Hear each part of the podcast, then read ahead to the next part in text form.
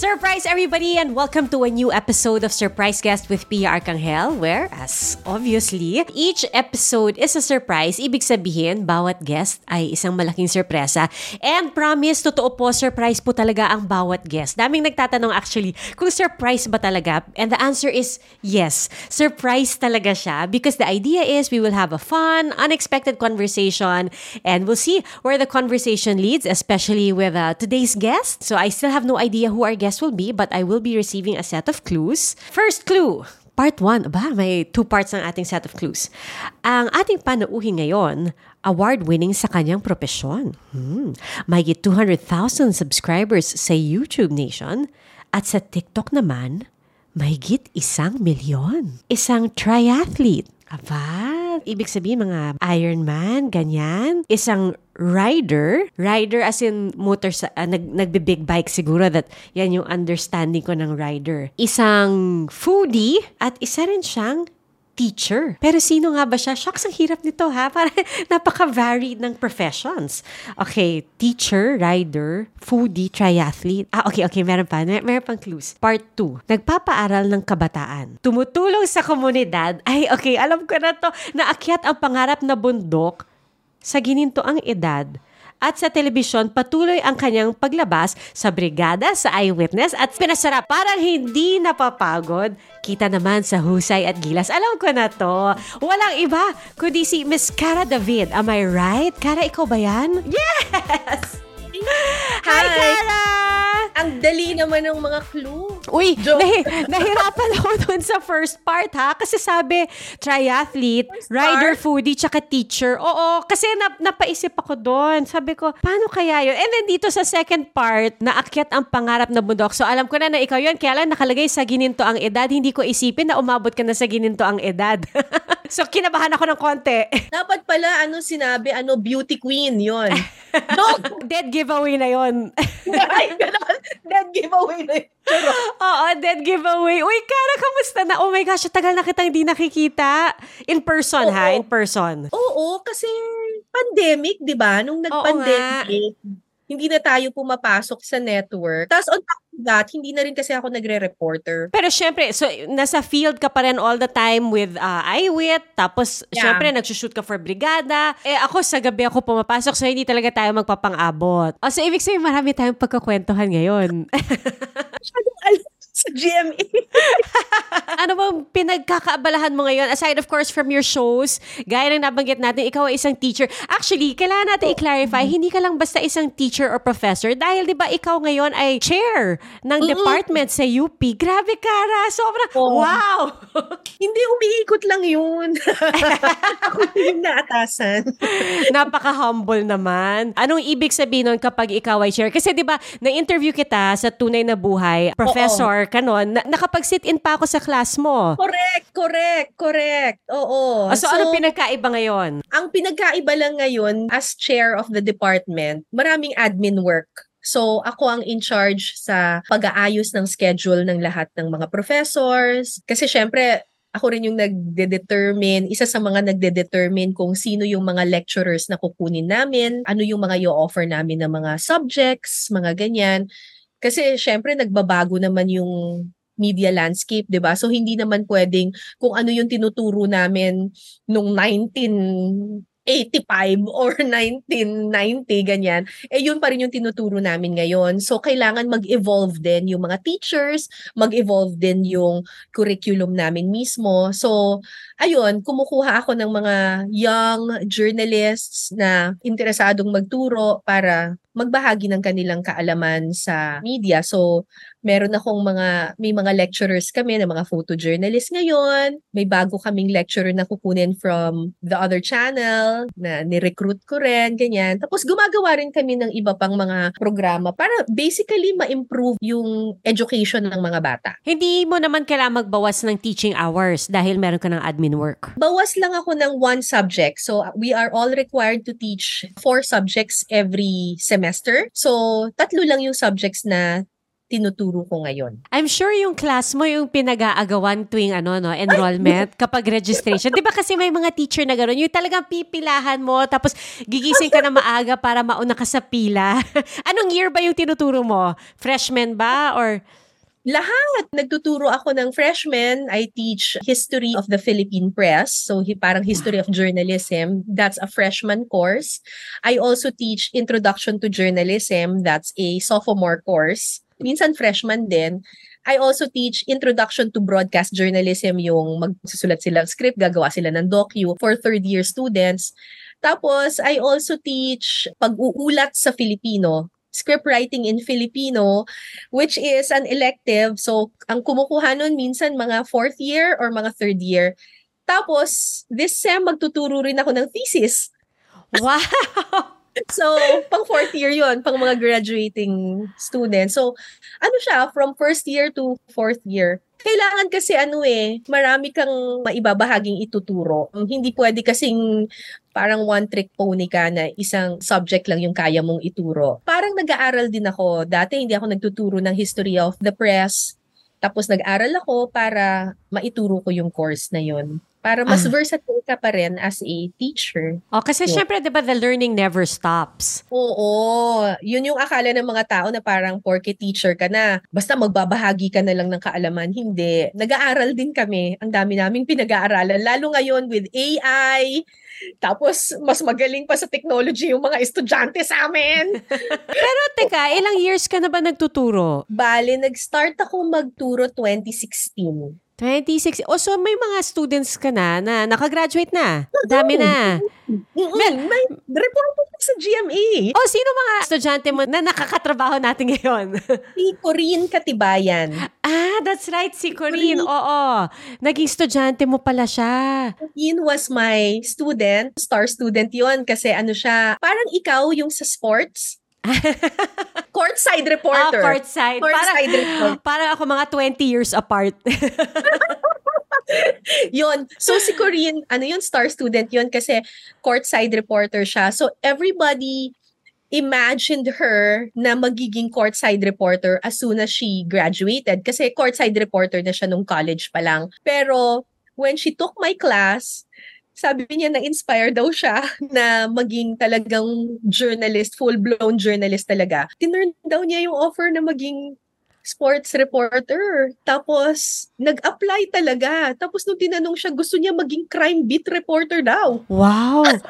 Ginusto niya talaga? Oo nga. So, nung inofferan siya ng GMA na mag-crime beat, na crime beat reporter siya. So, si Corinne, dating reporter sa Stand for Truth, si MJ Geronimo, estudyante ko rin yon. Tapos, meron na rin akong mga estudyante na naging researcher sa GMA. Grabe no, Kara, yung line of work mo, the power you have to influence people and to inspire, not just influence, pero to inspire. And syempre to, you know, somehow change the course of their lives. And hindi lang sa pagiging isang profesor, pero syempre sa pagiging isang mamamahayag din. Kasi doon ka naman talaga nagumpisa, di ba? Sa pagiging isang mamamahayag. Oo. Na, nare-realize mo ba minsan kung gaano ka lakas yung uh, impluensya mo or, or, I mean, you know, the power you have to inspire other people?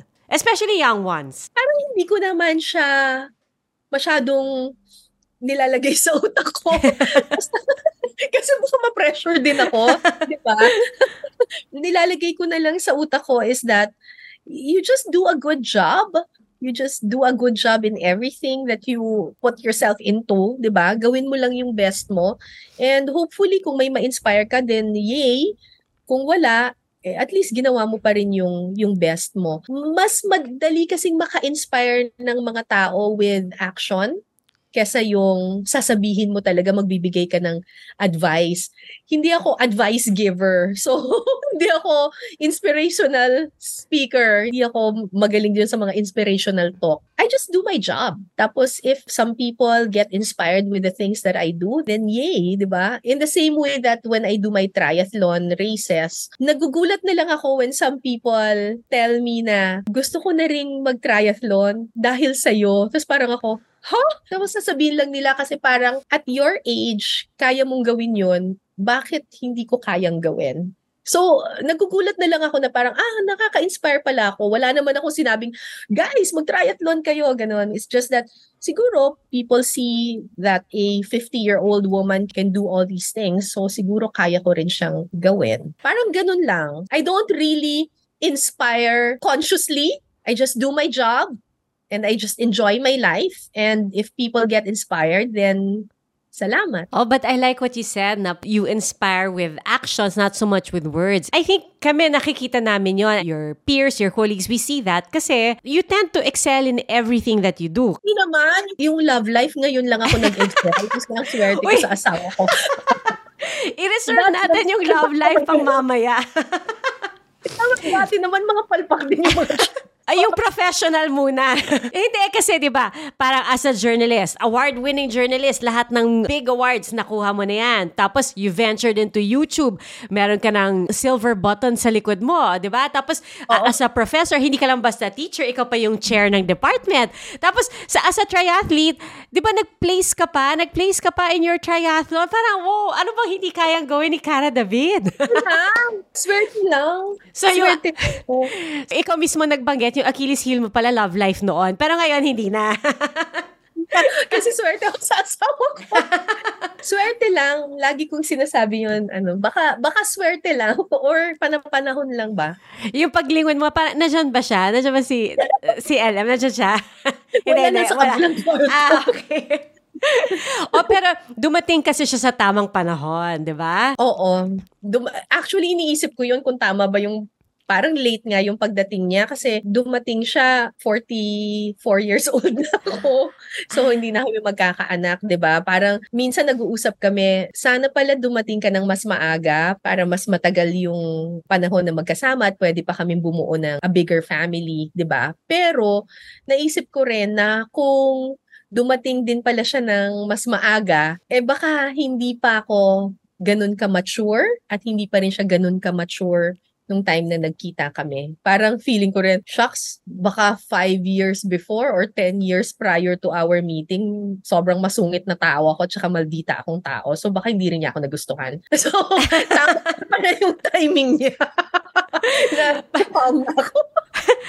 Pero para how mature of you to mention that, di ba? Kasi, di ba, malaki yung agwat namin sa edad. So parang sabi ko kung na-meet ko pala si LM 10 years before kaming naging kami, baka cradle snatch. Bakit? Ilang years ba ang agwat ninyo? 13. Ah, 13. Uy, 13. parang hindi halata. That means kasi mukha kang bagets, di ba? Alam ko kasi mukhang matanda yung asawa ko. magalit sa akin si LM. Hindi, hindi. Dahil mukha kang bagets. Nabanggit mo, Kara, na sabi mo parang sana maybe you would have had a bigger family. Pero kasi when you met LM, you already had Julia, your daughter. Julia. Uh, mm-hmm. How many years of being a single mom yung pinagdaanan mo bago mo na kilala si LM? Um, si Julia was, I think, already 19 years old. Ah, okay. Mga college age na. Ah, hindi. Actually, nung na-meet pala niya, ano, tama, fourth year high school na si Julia. Ah, okay. Nung na-meet niya si LM, nung dumating si LM sa buhay namin, fourth year high school na yung anak ko. Actually, nung nag-college entrance exam si Julia, nung pumasa siya sa Ateneo, it was the night before our wedding. Tumawag oh! si Julia, tapos sabi niya, pumasa siya sa Ateneo, tapos nagkatinginan kami ni LM, tapos sabi namin, shucks, sana pumasa siya sa UP kasi ang mahal ng tuition. sabi namin, yeah! Tapos parang a week later, kasal na kami. So, on the honeymoon, doon na namin nalaman na pumasa ng UP si Julia. So, nakahinga na kami ng maluwag. so, na-enjoy mo yung the rest of the honeymoon? Yes! na-enjoy ko na. Sabi ko, salamat. May, may pera pa tayo pang honeymoon. Pwede pa mag-shopping.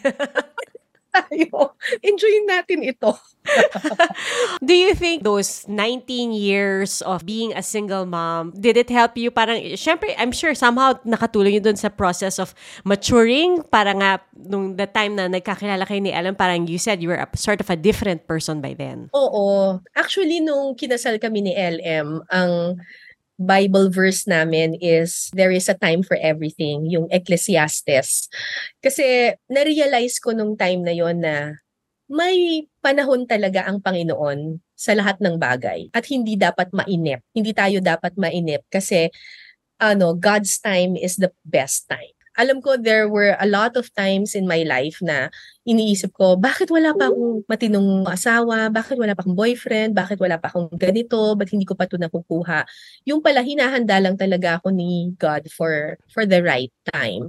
And ang perfect lang talaga ng, ng timing ng, ng lahat. Nung dumating si LM, yun yung time na mas kalmado na rin ako sa buhay ko, hindi na ako nai-insecure sa trabaho ko, mas secure na ako with my job, with my career. Hindi na rin ako kasing busy. Nung dumating din si LM, pa college na si, si Julia, marami na rin akong nalaman. Kumbaga mas matatag na ako as a person. I don't regret pati yung pagiging single mother ko, I don't regret it feeling ko naging mas strong ako because I was able to endure all those things. And nagpapasalamat ako na naging single mother ako. Kasi mm-hmm. ang dami kong natutuhan nung mga panahong iyon. It made me a better person. Everything that we go through in life just makes us stronger. Yung pagiging single mama, did it somehow bring you and Julia closer together also? Uh, Or syempre may mga struggle din yan na, syempre pag nagdadalaga ka, may mga away-away, tampuhan. Admittedly, syempre may mga resentment on her part na hindi ako nakapagbigay ng ganun karaming time Mm. Kasi when you're a single parent, kailangan mong doble magtrabaho. Kasi, 'di ba, ginagawa mo yung trabaho to provide for your daughter solo ka lang eh. So, doble yung trabaho ko sa pagkayod sa trabaho.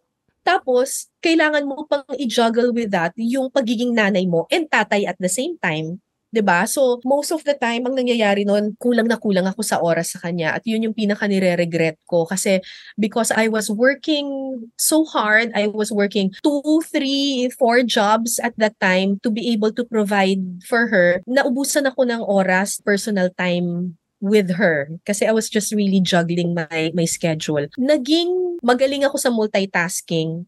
Si Julia naman, naging very independent. Hindi siya clingy na kind of person, hindi siya ganong klaseng person. Napaka-independent nung anak ko. Kaya niyang sarili niya. Alam mo mm-hmm. yon high school pa lang yun, nagpunta na yun sa imong bansa on her own. Ni-represent niya yung school niya sa Nepal for for a conference. Ang lakas ng loob. Ang lakas ng loob ng bata. Nung finally dumating na si LM sa buhay namin, may kahati na ako sa pag-aalaga or sa parenting, doon na kami nagkaroon ng mas maraming bonding as mother and daughter and as a family. Mas naging close pa kami lalo. Kumbaga yung first 18 years of our lives, pinatatag lang kami, ginawa lang kami parehong strong, tapos yung bonding ng mother and daughter, dumating siya after when LM was already there. Kasi pwede na namin i-enjoy yung buhay namin. Oh, and ngayon kayo ni LM, um, seven years? Seven years together? Tama ba? 2016? Ah, mm. hindi. 2018 kami kinasal. Ah, okay. 2016 kayo 20, nagkakilala. Nagkakilala, oo. Pero, ah. ano, kinasal kami 2018. Ah, okay. Oh, curious ako. Kasi, babalikan ko to. Kasi, favorite ko talaga pag-usapan love story eh. kasi sabi mo kanina, parang marami Oo. kang naging mistakes in the past. O, so, dumating ka ba dun sa puto na parang give up ka na sa love life? Oo. Oo. Oo. Talaga? As in, As in, years bago dumating si LM. Oo, when I turned 40 years old, actually nung nag-35 pa lang ako, medyo medyo na-desperado na ako ng konti kasi parang Hala, ay, wala na ako sa kalendaryo. Pero sabi ko, nasa thermometer pa ako. Wala pa akong lagnat sa thermometer. Sabi ko, delikado na tayo dito pag umabot tayo ng 40 kasi may trangkaso na yon. So sabi ko, sabi ko, mga 35, meron ako mga bucket list na noon na mga bundok na gusto kong akyatin, etc. Hindi ko siya inaakyat kasi sabi ko, aakyatin ko to with my husband, with my fiance, whatever. Tapos when I turned 40, wala akong boyfriend. Tapos parang ako, hala, ano nang nangyayari? So, nung 40 years old ako, sabi ko sa sarili ko, mukhang wala na. Mukhang wala na akong magiging boyfriend, ganyan. Mukhang single na ako forever. Inakyat ko na yung mga bundok na gusto kong akyatin mag-isa. So, I went to Greece to climb Mount Olympus on my own. Wow! Tapos, I went to Japan to climb Mount Fuji on my own. Tapos, nagpunta ako ng Mount Apo to climb Mount Apo, syempre with the crew. Sabi ko, ako na lang mag-isa. Isang buwan akong nasa ano, nag-alone lang ako, mag-isa lang akong nagta-travel. Tapos sinabi ko lang sa sarili ko, kaya ko naman atang maging masaya even without someone. Tinanggap ko na, nung 40 years old ako, tinanggap ko na sa sarili kong wala na. Hindi na ako magbo-boyfriend. Ah. Hindi na ako mag-aasawa. As in, mamahalin ko na lang yung sarili ko. I will complete myself na lang. Ganyan. Hindi na ako you complete me. I complete me na ako. Ganyan. Ginawa ko na lahat ng mga gusto kong gawin, ng mga bucket list, whatever. Kaya nung na-meet ko si LM, nasa mga 42, 43 years old na ako nung na-meet ko siya. Ang una ko sinabi sa kanya, hindi na ako interesadong magkaroon ng boyfriend kasi sawa na ako. Pagod na ako and I'm happy with myself. Tapos nagulat ako na ang sinabi niya sa akin, pwede mo bang bigyan lang ako ng chance na patunayan sa'yo na okay pa rin merong kasama but you can still be yourself. Ay, shucks. Ang sweet naman ni LM. Grabe. Sabi ko, okay, sige. So sabi niya, pwede bang liligawan talaga kita at ipoprove ko lang sa'yo na just give me a chance na pwede mo pa rin namang i-enjoy ang sarili mo and you can still do the things that you want to do. You're still free. Pero meron ka lang kasama na, kumbaga, kasama mo lang. Baka ma-enjoy mo rin naman. Shucks. Sabi ko kasi, sanay na kasi ako noon na nanonood ng sine mag-isa, na nagta-travel mag-isa. Sanay na ako dun eh. Tapos sabi hindi naman kita pipilitin na mag-travel kasama ko eh. Sabi niya, pero baka lang maisip mong fun din naman at may freedom. So sabi ko, sure, sige. So nung nagliligawan kami ni LM, nakakatawa kasi hindi ko talaga siya binibigyan ng oras. So sabihin niya sa akin, ah, pwede ba tayo magkita? Ah, magsiswimming ako eh. Sabi niya, so, saan ka magsiswimming? Sa celebrity sports? Okay, anong oras? Ganitong oras. Sabi ko, kung magsiswimming ka rin, edi magkikita tayo. Tapos, sabi niya, oh, sige, tingnan ko. Gumanon siya. So, nagsiswimming ako, nag-training ako ng swimming. Tapos, biglang pag-ahon ko na lang ng ganun, may makikita na akong tubig at saka saging. Tapos nandun si LM. Tapos sabi niya, baka lang uhaw ka na or gutom ka na. Alam ko, potassium, saging, okay to sa mga athlete. Ay, ang sweet Oo. naman. So sabi ko, ah, thank you. So iinom ako. Tapos sabi niya, aahon ka na ba? Sabi ko, ay hindi. One kilometer lang po, two kilometers ngayon. Tsaka lang ah. Swimming ako ulit. Ganun siya. So kasama ko siya sa triathlon. Si LM, nung time na yun, para makita niya ako, kailangan niyang maghintay doon sa swimming pool para lang makita niya ako. May mga times na sasabihin ko, magbabike ako eh. Kung gusto mo ako makita, di magbike ka rin. So, nagbike siya, nag-mountain bike siya, mamatay-matay na siya sa kaka-mountain bike kasi sabi niya, ano ba ito, mamamatay na ako. Sabi ko, di sana hindi ka sumama. Sabi niya, hindi ko makikita. Paano ko prove sa'yo na okay tao? Kung ano. So, nagbike din siya, nag-aral siya mag-swimming, Yun yung tatanong ko kung nag-swimming na rin ba siya? lessons din siya. Nagja-jogging kami sa UP.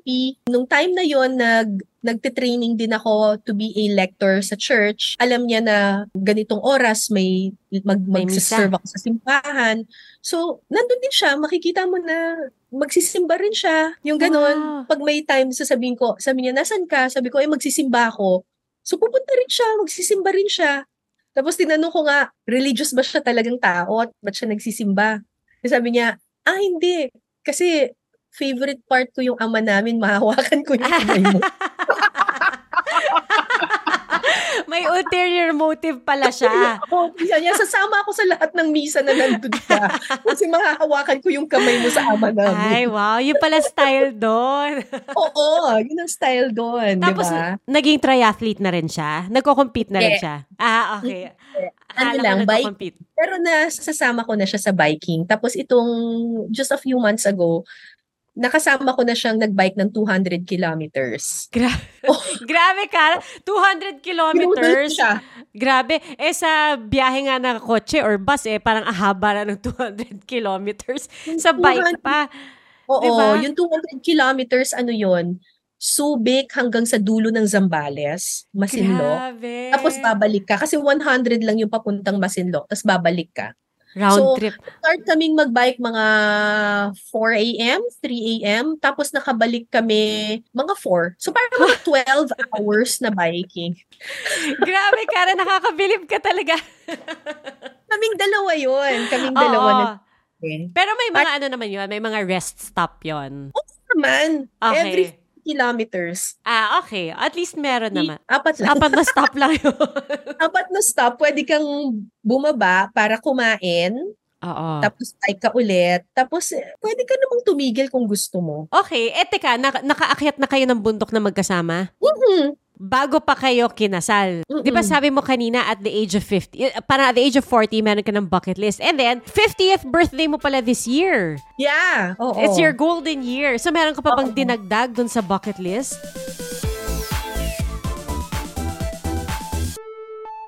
Life hasn't been easy lately, so we're here to make your day, featuring amazing, funny, and heartwarming stories to bring you something bright and sweet and get you dancing through tough times.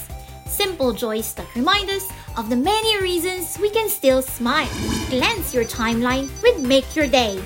Join us on YouTube and Facebook and share your stories too. Let's spread more awesome, wholesome content out there. Make your day! 50th birthday mo pala this year. Yeah. Oo. It's your golden year. So meron ka pa bang Oo. dinagdag dun sa bucket list na mga ano? Ah, marami pa. Yung giting-giting, ginawa ko na yan siya for eyewitness. Originally, dapat kasama si LM, pero I decided we decided on the last minute na wag na lang siya isama kasi para makaakyat ka sa giting-giting, kailangan nakaakyat ka na dun sa mga major mountains dito sa Pilipinas. So, since hindi pa siya nakaakyat ng mga major mountains, wag na lang muna. And nung inakyat namin yung giting-giting, sabi ko, buti na lang, hindi ko sinama si LM kasi baka hiwalayan ako nito. Sobrang hirap. Kasi kahit yung sarili ko, hindi ko pinatatawad. Ang hirap-hirap nung bundok. Ang mission ko is to do a full Ironman, to complete a full Ironman when I turn 50. Next year na yon Next year na yung, yung full Ironman. Na bago ako Wow. mag-51, sana man lang makapag full Ironman na ako. Kasi yung nagagawa ko pa lang half. So, ah, Yun yung sa mga gusto ko pang bucket list. Kaya nagte-training pa ako. pwede mong i-ano yun? Pwede mo bang i-document rin yun, yung full Ironman mo? Actually, gusto yan gawin ng ano ng eyewitness na Oo. document nila. Kaso lang, sabi ko, pwede naman. Yun nga lang, that's a lot of pressure kasi parang hindi ko katapos. Wala namang makakaalam. Mag-iba na lang ng topic bigla. natapos, tapos wala pa kaming episode. Hindi pa susweldo yung cameraman ko. Sabi nila, eh kaya nga tatapusin mo talaga siya. Kasi Oo. kung hindi tayo lahat sa sweldo. Wala kang choice. Oo. yun yung ano, yun yung motivation mo. Oo. Ang inspiration ko si Rafi Tima. Nako, oh, Grabe. isa pa yon rin kasi, oo, pag nag-Ironman yun, full ang ginagawa niya, di ba? Oo, ang ginagawa ni Rafi Tima ay full Ironman na si Rafi sobrang lakas lang ng loob na hindi nagte-training. Oo Alam mo nga. yun, sobrang konti lang ng training ni Rafi pero gagawin niya talaga yung full Ironman. Iba yung level yung endurance ni Rafi Tima. Ako talagang paghahandaan ko siya kasi hindi ganun kalakas yung endurance ko. Medyo mahaba yung full Ironman. I mean, yung 42 kilometers na run. Hindi ko Maha, alam. oh, kasi isang buong marathon na yun. So, nag-marathon ka na, tapos magbabike ka pa, tapos magsiswim ka pa. Di ba? So, meron kang 4 kilometers na swim, tapos meron kang almost 200 kilometers na bike, tapos 42 kilometers na run. Grabe. Iniisip ko pala napapagod na ako. So, nagsa-start siya ng mga 6 o'clock or 7 o'clock in the morning, tapos nakakauwi ka na ng mga 7 p.m. Mm-mm. Ganun siya. So, yun, mga 12 oras kang tumatakbo, Oo. nagsisbike lang. Tapos, may time limit siya. So, ako yun yung worry ko na, alam ko kaya kong tiisin, pero hindi ko alam kung kaya kong mabit yung time. Yun yung problem, time limit. Kasi parang may cut-off din yan, di ba? I cut off siya every leg. Eh wait, nabanggit mo, Kara, na like kung wari nung umakyat ka ng bundok, kasama mo, syempre yung team mo sa eyewitness. So, grabe, ibig sabihin, yung team mo sa Eyewitness, talagang sanay rin silang umakyat ng bundok. Parang, so totoo yung sinasabi nila, parang mahirap maging kasama si Kara sa, ano, sa shoot kasi kailangan mong gawin lahat ng ginagawa ni Kara. Kailangan mo sabayan. Oo, tapos dala mo yung camera. Oo, may bit-bit ka Mas pa. mahirap yung ginagawa ng cameraman.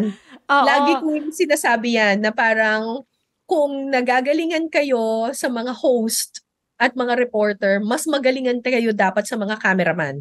Kasi lahat ng ginagawa namin, ginagawa nila na may hawak na tripod at camera. Wait, ilang years ka na ba nag-eyewitness? Nag-start ako 2002. 2000. 2002? Naalala mo pa ba first ever story mo sa iWit? Mm-mm, Mindoro, Gamu-Gamu sa Dilim. Yun yung Yun yung first mo? Wa, di ba award-winning rin yung Gamo-Gamo sa Dilim? Oo, yung... Grabe naman, Kara. First story mo pa lang, may award na agad. Swerte lang. yun pala first mo. To, and then now, um, the best part about it is, hindi, parang, uh, you, you continue to do eyewitness, tapos nag-diversify ka na, di ba? Meron ka ng social media, you have your own uh, YouTube channel. Tapos ang galing ng YouTube channel mo kasi naaliw ako dun sa concept na parang nagtuturo ka pa rin. And parang, para swak na swak siya sa personality mo, sa image mo. What gave you the idea na mag-umpisa ka rin ng sarili mong oo, YouTube channel? Kasi 'di ba nung pandemic, nag-shift to online learning lahat ng tao. Tapos kinuha kami na maging ano yon yung DepEd teacher something. Parang may project no ng DepEd na tuturuan ng mga mga journalist yung mga teacher kung paano ma- humarap sa camera, ganyan. So, Mhm. gumawa ako ng isang tutorial for the DepEd teachers. At the same time, yung mga klase rin namin sa UP, naging online lahat. So, Mhm. syempre, kailangan kong gumawa ng mga demo at saka mga lesson para sa mga estudyante ko. So, sabi ko, ang boring naman kung puro Zoom lang ang gagawin namin. So, gumawa ako ng mga tutorial para sa mga estudyante ko tsaka para dun sa mga DepEd teachers. Tapos, naisip ko parang sayang. Ang makakapanood lang nito yung mga estudyante ko lang. So sabi ko, i-upload ko kaya sa YouTube. In-upload ko yung mga first two episodes. Tapos biglang, ala, ang daming nanonood. Yun. Tapos natuwa na ako na parang, ay, ang daming nanonood. Tapos ang daming nang nagre-request. So sabi ko, oh, sige, edi yung mga lecture ko sa students ko, upload ko na lang doon, 'di ba? So in-upload ko na siya. Tapos hanggang sa ang dami nang humihingi ng kung ano-ano, naubos na ako. Tapos napagod na ako kasi nung pandemic wala namin kasing ginagawa, 'di ba? Tapos nandito lang rin si LM sa bahay kasi wala siyang barko. So, si LM ang naging cameraman ko. So, siya yung nagsushoot for me. Tapos, si Julia, tinutulungan ako sa graphics, sa editing. Naging bonding moment ng family namin. Natigil lang kasi nung bumalik na yung mga trabaho natin sa TV, hindi ko na masyadong naasikaso yung YouTube channel. Oo. Hindi na ako nakapag-upload. Sorry sa mga followers. oh, pero pag may time, 'di ba, maibabalik din siya. Nakakagawa ako. And then, syempre, aside from, so meron ka ng eyewitness, meron kang brigada, meron kang pinasarap also. Doon sa pinasarap, medyo nag-shift ka ng konti, di ba? From the usual human interest stories or hard news, di ba? Naging parang culinary expert ka. And alam ko na nag-aral ka pa ng culi- See, yan, parang yan yung tatak ka, David. Hindi pwedeng gagawin mo lang na half-half. Kailangan, kung mag-food show ako, kailangan ko mag-aral ng culinary. Sa Center for Asian Culinary Studies, CACS, kay Chef Jean Gonzalez, nag-aral talaga ako. As in, course talaga. As in, Dahil sa show. Oo, dahil dun sa show kasi parang na-insecure na rin ako na mag interview ako ng mga chef. Tapos nagluluto sila. Tapos parang syempre kailangan i-annotate mo yung sinasabi, di ba? Tapos ang sinasabi ko lang, ayan, so nagigisa na tayo. Parang ulit-ulit yung sinasabi ko kasi hindi ko naiintindihan yung cooking process. So, nag-suggest sa akin si Chef Jean Gonzalez na parang kung gusto mong maging mas matalino, kahit kaunti man lang yung yung show mo or gusto mong i-level up yung show mo, i-level up mo rin yung knowledge mo. And that way, matuturuan mo rin yung mga, alam mo yun, mali-level up yung show. It's not just a cooking show, it's not just a food show. Parang it's something na may matututuhan ka. So, nag-aaral ako. Nag-aaral ako ng, sa culinary school. Okay naman siya kasi nat- natulungan niya yung show nagkaroon ako ng segment dun sa show na ako naman yung nagluluto. Gano'ng katagal yung course? Ano yun eh, parang 15 Saturdays. Grabe, 15 Saturdays. Hindi yun basta-basta ha. I mean, 15 Saturdays, Oh. tas meron ka pang ibang sinushoot. May iba ka pang work. Oo. Tapos, dahil doon na nag-culinary school ako, yung father ko, sabi niya, wag na tayo magkusinera. Ikaw na lang. so ngayon, ako nagluluto sa bahay namin. Wala na kaming kasambahay na nagluluto. Ako na talagang gumagawa ng, ng lahat. Hanggang ngayon. Oo. So, I devote mga three days of the week just cooking a lot of things. Tapos nilalagay na lang sa freezer. Ah, okay. Para iinitin na lang. iinitin na lang. Yung ganun. Kaya nung pandemic, hindi kami masyado naging dependent sa pag-order. Oh, so may question ako. Kasi 'di ba pinakabago yung pinasarap. Iwit tsaka brigada, tsaka eh, covering the news which you did for a long time. Parang kumbaga parang autopilot ka na doon, 'di ba? So ano mas mahirap para sa yung maging isang foodie or maging isang documentarist? Mahirap pa rin yung eyewitness. Yung pinasarap is my rest. It's my fun day. As in, pag magsushoot ako ng pinasarap, ito yung day na parang ang gaan, ang gaan-gaan lang. Ang lalagay ko lang sa utak ko, i-enjoy ko lang tong araw na to. Kakain ako ng masarap. Pag sinabi kong masarap, masarap talaga yon. O kaya nga gusto nilang pinapanood kasi alam nilang hindi ka magsisinungaling. Ano ba yung mga weird na pinakain sa'yo? kung ano-ano. Lasagna pero ang laman ay laing. Pasta, tapos ang sahog ay balot. Balot sa pasta? Oh, weird. Oo nga, weird nga yun. Yung sisiw mismo? So, sobrang weird nun. Pasta, mahilig din ako sa balot, pero parang together. Oo nga. Okay. O, so alam na namin yung challenges mo sa pinasarap. Eh, how about sa iWit? Ano yung mga pinaka-challenge para sa'yo? Kasi parang dami mo na nagawa sa iWit. Umakit ka ng bundok, sumisid ka sa malalim. Yun actually yung pinaka-challenge. Ang pinaka-challenge doon, yung ang tagal na kasi ng show, ang dami nang nagawa. Tapos, how do you come up with something na hindi pa nagagawa ng iba? Yun, ang hirap nun. Mhm. ang pinaka-challenging sa eyewitness yung thinking of a topic. Ayaw mo kasi nasabihin na, ay, napanood ko na yan. Pinakamahirap sa eyewit yung, yun, pag-iisip ng topic. I'm sure um you've been asked several times na ano favorite mo, what are you proudest of, what was the hardest. Ang question ko is, ano pa yung gusto mong gawin? Ano pang gusto ko gawin? sa dami, no? ano nga ba? Siguro kung kung bundok, I think the last mountain in the Philippines na hindi ko pa naaakyat na kasama sa bucket list ko is Mount Halcon, Mindoro. Parang merong mga bundok sa Pilipinas na mahirap akyatin and kasama dun yung Mount Halcon. I've also never pa ako nakaakyat ng Mount Pulag, Mount Pulag, pero Okay. yung Mount kasi ang dami ng mga journalist na umakyat doon at ginawa na nila ng docu. So, hindi ko na pwedeng gawa ng docu sa eyewitness yon. For fun na Um, lang yun. Oo, for fun. Actually, niyayaya ko pa yung asawa ko na kung pwedeng, ano, sa 50th birthday ko, umakyat na lang kami ng Mount Pulag. Ang saya naman ng Hindi pa 50th siya birthday. Ang saya ng celebration. Kailan pa birthday mo? sa September 12. Ay, lapit na nga. Lapit na. Oo, hindi pa siya pumapayag. hindi ko alam kung ano pang pwede namin gawin sa eyewitness pero we have to come up with with a documentary every month and minsan na, nauubusan na rin kami talaga ng ng topics. Oo nga. Ano ba para sa'yo pinaka, kumbaga nakakalokang nagawa mo na for a story? Na ayaw mong ulitin? Ayaw ulitin? Oo, something na nagawa mo na, ay, ayoko na ulitin yan. Siguro yung kumain ng daga. Oo nga. Ayoko nang ulitin yun. Oo nga. Ano yung inihaw? Iba-ibang klase ng daga. Ah, parang okay. parang merong sisig, merong inihaw, merong adobo, iba-iba, tapos may kaldereta. Shucks. Kung ano-anong klase. O para pumunta kami ng Isabela, tapos ayun, kumakain ng daga yung mga tao doon. Mostly farming community siya.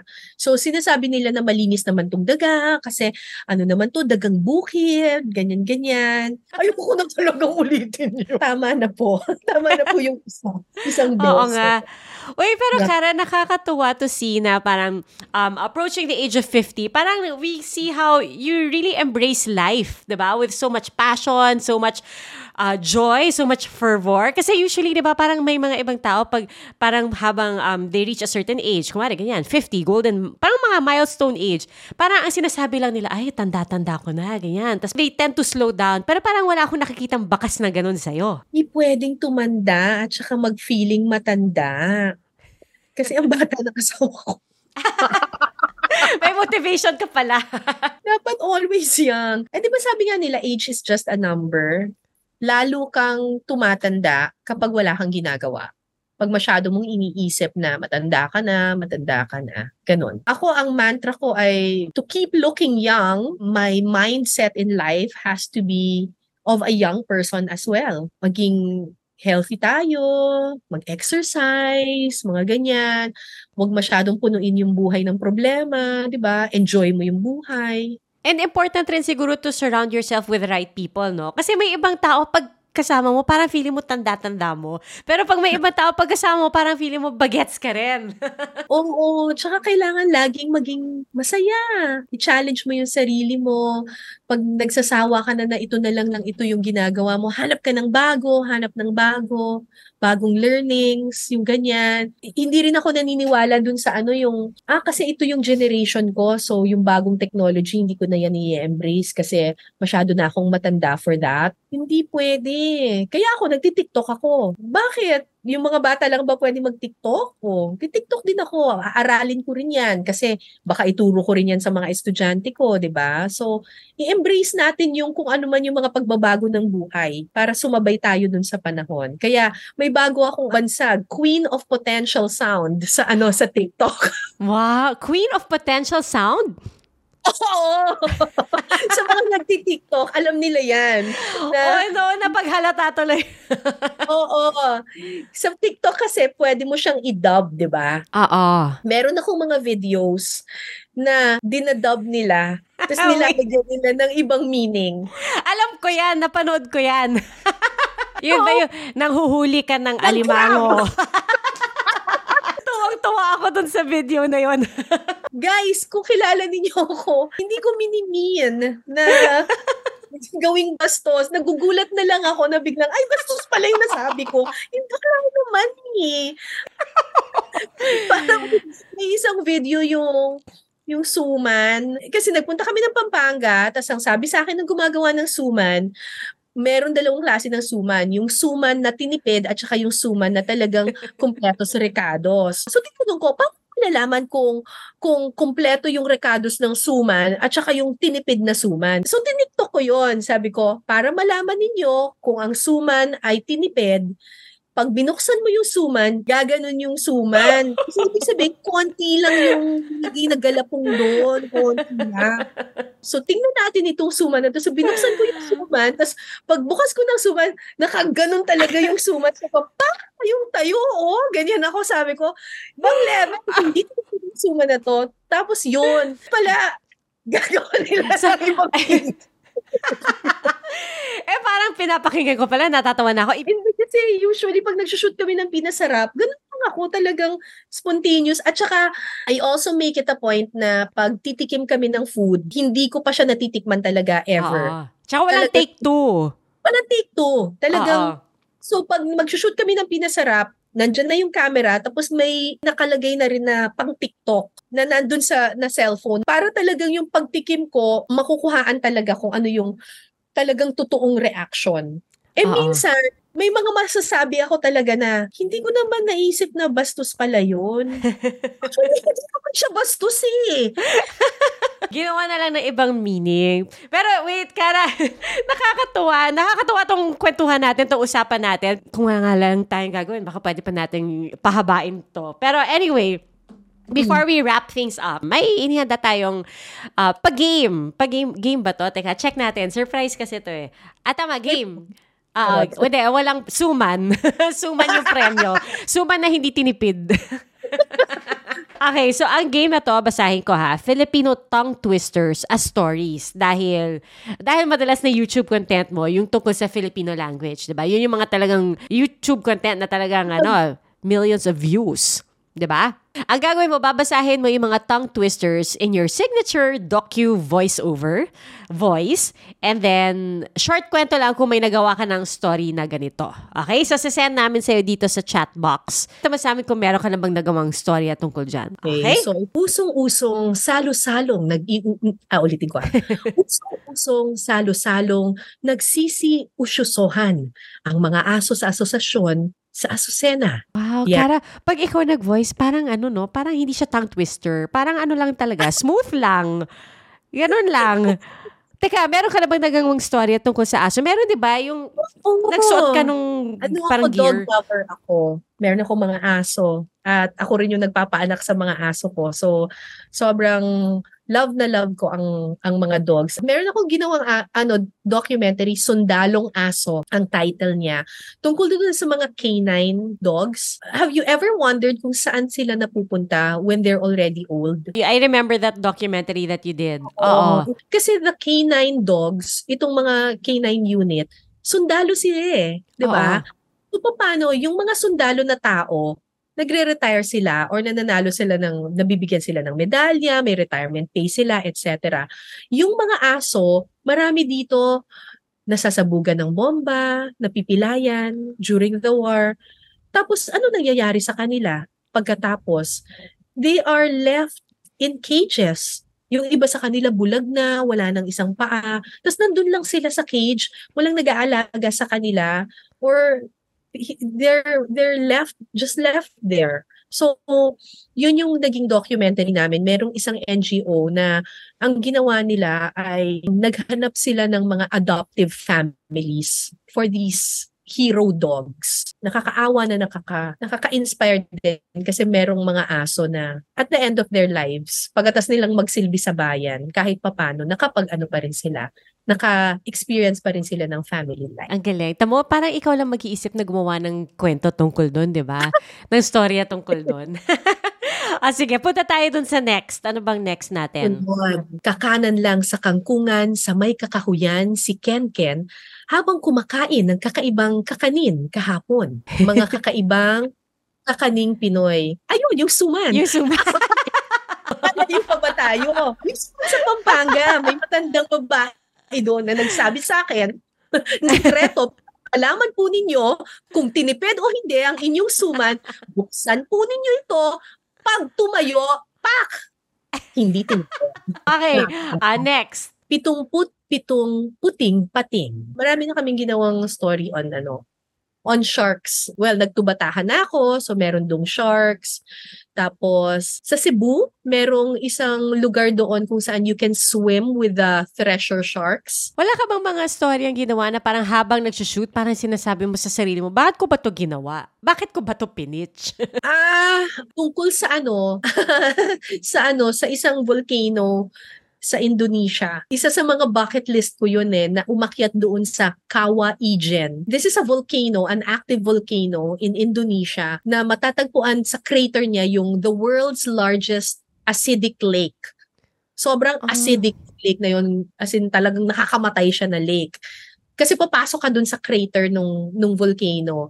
Tapos naging bucket list ko siya kasi napanood ko siya sa sa BBC na umakyat doon sa Kawa Ijen, yung isang grupo ng mga documentarist. Tapos wala silang na-shoot kasi nasira yung mga camera nila dahil sobra yung mga fumes, mga top fumes dun sa sa crater, nasira yung kanilang camera. So parang kulang yung na-shoot nila. So nung napanood ko yun, sabi ko, aakyatin ko yan, tapos magdadala ako ng maraming maraming camera para kahit na masira yung isang camera or dalawang camera, meron pa akong backup. So nung nagkaroon ng budget yung eyewitness, sabi, oy, may, may budget tayo. Mag out of the country tayo. So lahat ng host ng eyewitness pinapili kung anong bansa ang gusto nilang puntahan. So syempre yung iba, New York, ganyan. Punta tayo New Zealand, ganyan. Tapos, o, oh, Caro team, saan kayo pupunta? Indonesia. Visit na visit yung team ko. parang, parang, lahat ng mga pumunta na Japan, gaya, kayo, hindi siya. Oo, oh, sabi siguro nila, bundok na naman. bundok na naman, tapos yung bundok na to, sobrang toxic yung fumes. So imagine, umaakyat ka ng bundok, pagod na pagod ka na, hingal na hingal ka pa, tapos naka-gas mask ka. Oh. Kasi may sulfur and toxic fumes kang, para kang tinitear gas habang Oo. umaakyat ka. So, hirap na hirap ka ng huminga, tapos masakit pa sa mata mo kasi para kang nakakalanghap ng tear gas. May times doon na parang feeling mo mamamatay ka na talaga. Kasi sobrang di ka na makahinga kasi parang ang natitir, tinitear gas ka forever. Tapos yun yung time na sabi ko, bakit ko ba naisip kasi to? As in, sobrang toxic nung fumes doon na yung kwintas na binigay sa akin ni LM, sabi ko, tatanggalin ko siya at ilalagay ko lang siya sa, sa tissue tapos ipapocket ko lang siya kasi baka mapigtas, whatever. Pagbaba ko ng bundok, pulbus na siya. Oh no! Oh no! Ganon siya. Ganon ka toxic doon. Grabe! Pulbus na siya. Tapos yung, yung camera namin, nasira nga. Nangalawa. Oh, Mga ganon. Sila lahat parang, Kara, pwedeng next time hindi ka na mamimili ng ano. Sila na lang daw mamimili para sa'yo. o sige, o eto, punta tayo sa next ano natin, VO. Okay, okay. Um, minikaniko ni Monico ang makina ng manika ni Monica. Wala, pero yung a few a few months ago may ginawa akong documentary about Pampanga sa isang town called Sulipan na famous for mga chop-chop cars. Yung Ah. mga car, yung mga parts ng mga kotse na chinop-chop, parang siyang banawe ng Oo. Central Luzon. Doon Tapos, oo, pero hindi ko siya ginawa dahil dahil doon, everybody knows na when you go to Apalit, when you go to Sulipan, when you go to that place, bibili ka ng mga chop-chop cars or mga mga parts ng kotse. Pero ang hindi alam ng mga tao was that many, many years ago, nung panahon ng mga Espanyol, that particular barrio used to be one of the richest in Luzon. As in, nag-dine doon sila Rizal, nagpunta doon yung mga Tsar of Russia, yung mga mga great kings nagpunta doon sa that small town in Sulipan used to be like the the Paris of ano of Central Luzon. Wow. Oo, as in merong mga mansion doon na ngayon pag pumunta ka ruins na lang siya. Yung ibang mga mansion, ano na lang siya ngayon, car parts shop na lang siya. Pero magtataka ka na parang parang lumang bahay ito. Ngayon, para siyang for cars na lang siya ng mga chop-chop vehicles. Pero dati, it used to be the richest place in Pampanga. Shucks, Kara, parang ang dami ko tuloy kailangan hanapin sa YouTube ng mga documentaries mo. Ang title niya, ang ano, Lihim ng Casa Sulipan. Ah. Naging interesado ako dito because nagtat I, I've been asking myself, bakit nga ba ang Pampanga ang culinary capital of the Philippines? Saan nanggaling yon? And then I did my research and I found out na when the Philippine Republic was established, yung Malolos Republic, di ba may menu? Mhm. Laging feature yun eh, di ba? Yung may menu na. French. Oo. French menu. Ang nagluto noon ay mga taga-Sulipan, Pampanga. Tapos Ah. nagtataka ko, bakit marunong ng French cuisine ang mga taga-Sulipan? So, Oo. nag-research ako ng nag-research ng nag-research and then I found out na, shocks! The best chefs nung Spanish times came from Sulipan. And why? Yun pala, it used to be a very rich place Ah. na pinupuntahan ng mga French, pinupuntahan ng mga Spanish kings, ng mga whatever, ng mga sila Jose Rizal nagpa-party doon noon. So siya lang kanilang mga ano cuisine. So hinanap ko kung hanggang ngayon ba meron pa ring remnants ng Sulipan cuisine in that place. Napaka-productive ng curiosity mo, Kara. nagiging storya, no? Nagiging Oo, documentary. nagiging storya siya. Tapos may nakita kaming mga old recipe. Tapos dahil nag-aral ako ng culinary, tinry ko siyang iluto. Masarap? Ayo, yung isa masarap, yung isa parang nahirapan ako kasi kailangan mo mag-bake. Ah, Talagang may pastry, ganun. Hindi ako magaling sa ano sa sa, baking. Pero ang social, isipin mo magluluto lang ng menudo, may red wine, Wow. may red, may brandy. Ganun Oo. parang ano? Walang ganun yung menudo namin eh, sa Oo, bahay. pasas natin, di ba? Sa kanila. Oo. Sabi ko, "Ha, Kamatis lang. Sabi hotdog lang. Dito hindi. Okay. Nice, nice. Ang galing, ang galing. Napaka-productive ng curiosity. Ah, ito, last. Pitumput-pitong puting putong, ipinirito ng puting patong papito-pito. Ah, okay, Ba't ang okay. ganda pag ikaw nagsasabi, no? Parang sobrang ano, sobrang lalim, tsaka sobrang meaningful kapag ikaw ang nag-voice over niyan. Story about ducks? Meron ka ba? Wala pa, wala pa. Pa- Parang pwede mo siyang i-line up for eyewitness or kaya sa brigada. Nako, Cara, thank you so much. Um, napaka saya ng ating conversation. Parang kung ano-ano lang pinagsasabi ko. Hindi, ang saya-saya nga ng conversation natin. Tamo, hindi tayo naubusan ng mapag-uusapan. I mean, na-interview na rin kita before for Tunay na Buhay. Pero gusto ko yung kwentuhan natin ngayon. Parang may ibang dimension siya. And I love what you said about how parang as you reach a certain age, you know, as we grow older, parang hindi natin, hindi natin dapat iniisip na tumatanda tayo. We have to embrace life with a passion para we stay youthful. So, very inspiring yon. Huwag tayong magpatali sa trabaho. Ako yun yung na, na-realize ko. Hindi dapat umikot ang buhay natin sa pagtatrabaho lang. Kasi yan ang fault ko eh. When I was a single mom and I I I, needed to provide for my for my daughter. Talagang kumayod lang ako tapos pinaikot ko talaga yung buong mundo ko sa trabaho lang. Eh mas malawak yung mundo eh. Dapat aside from work, meron ka pang ibang ginagawa sa buhay mo kasi hindi dapat dinedefine ng trabaho mo ang iyong buhay. Work-life balance, 'di ba? 'Yun ang tawag nila. So, dapat ma-enjoy mo yung trabaho mo, pero dapat din yung trabaho mo, bigyan mo ng time yung sarili mo na pagkatapos ng trabaho, meron ka pang ibang buhay pa outside of work. So beautifully said, Cara. And the best part about it is, di ba sabi mo may work-life balance, pero hindi, in your case ha, hindi na sasakripisyo yung kalidad ng trabaho mo, di ba? It's still, it's still, it's still there eh. Parang, it still has that power to inspire, that power to, to change things. Parang ikaw yung tipong kapag ah, nandun ka sa klase mo, parang ayaw mo nang umalis after class. Parang gusto mo magstay lang, tapos kausapin mo si ma'am.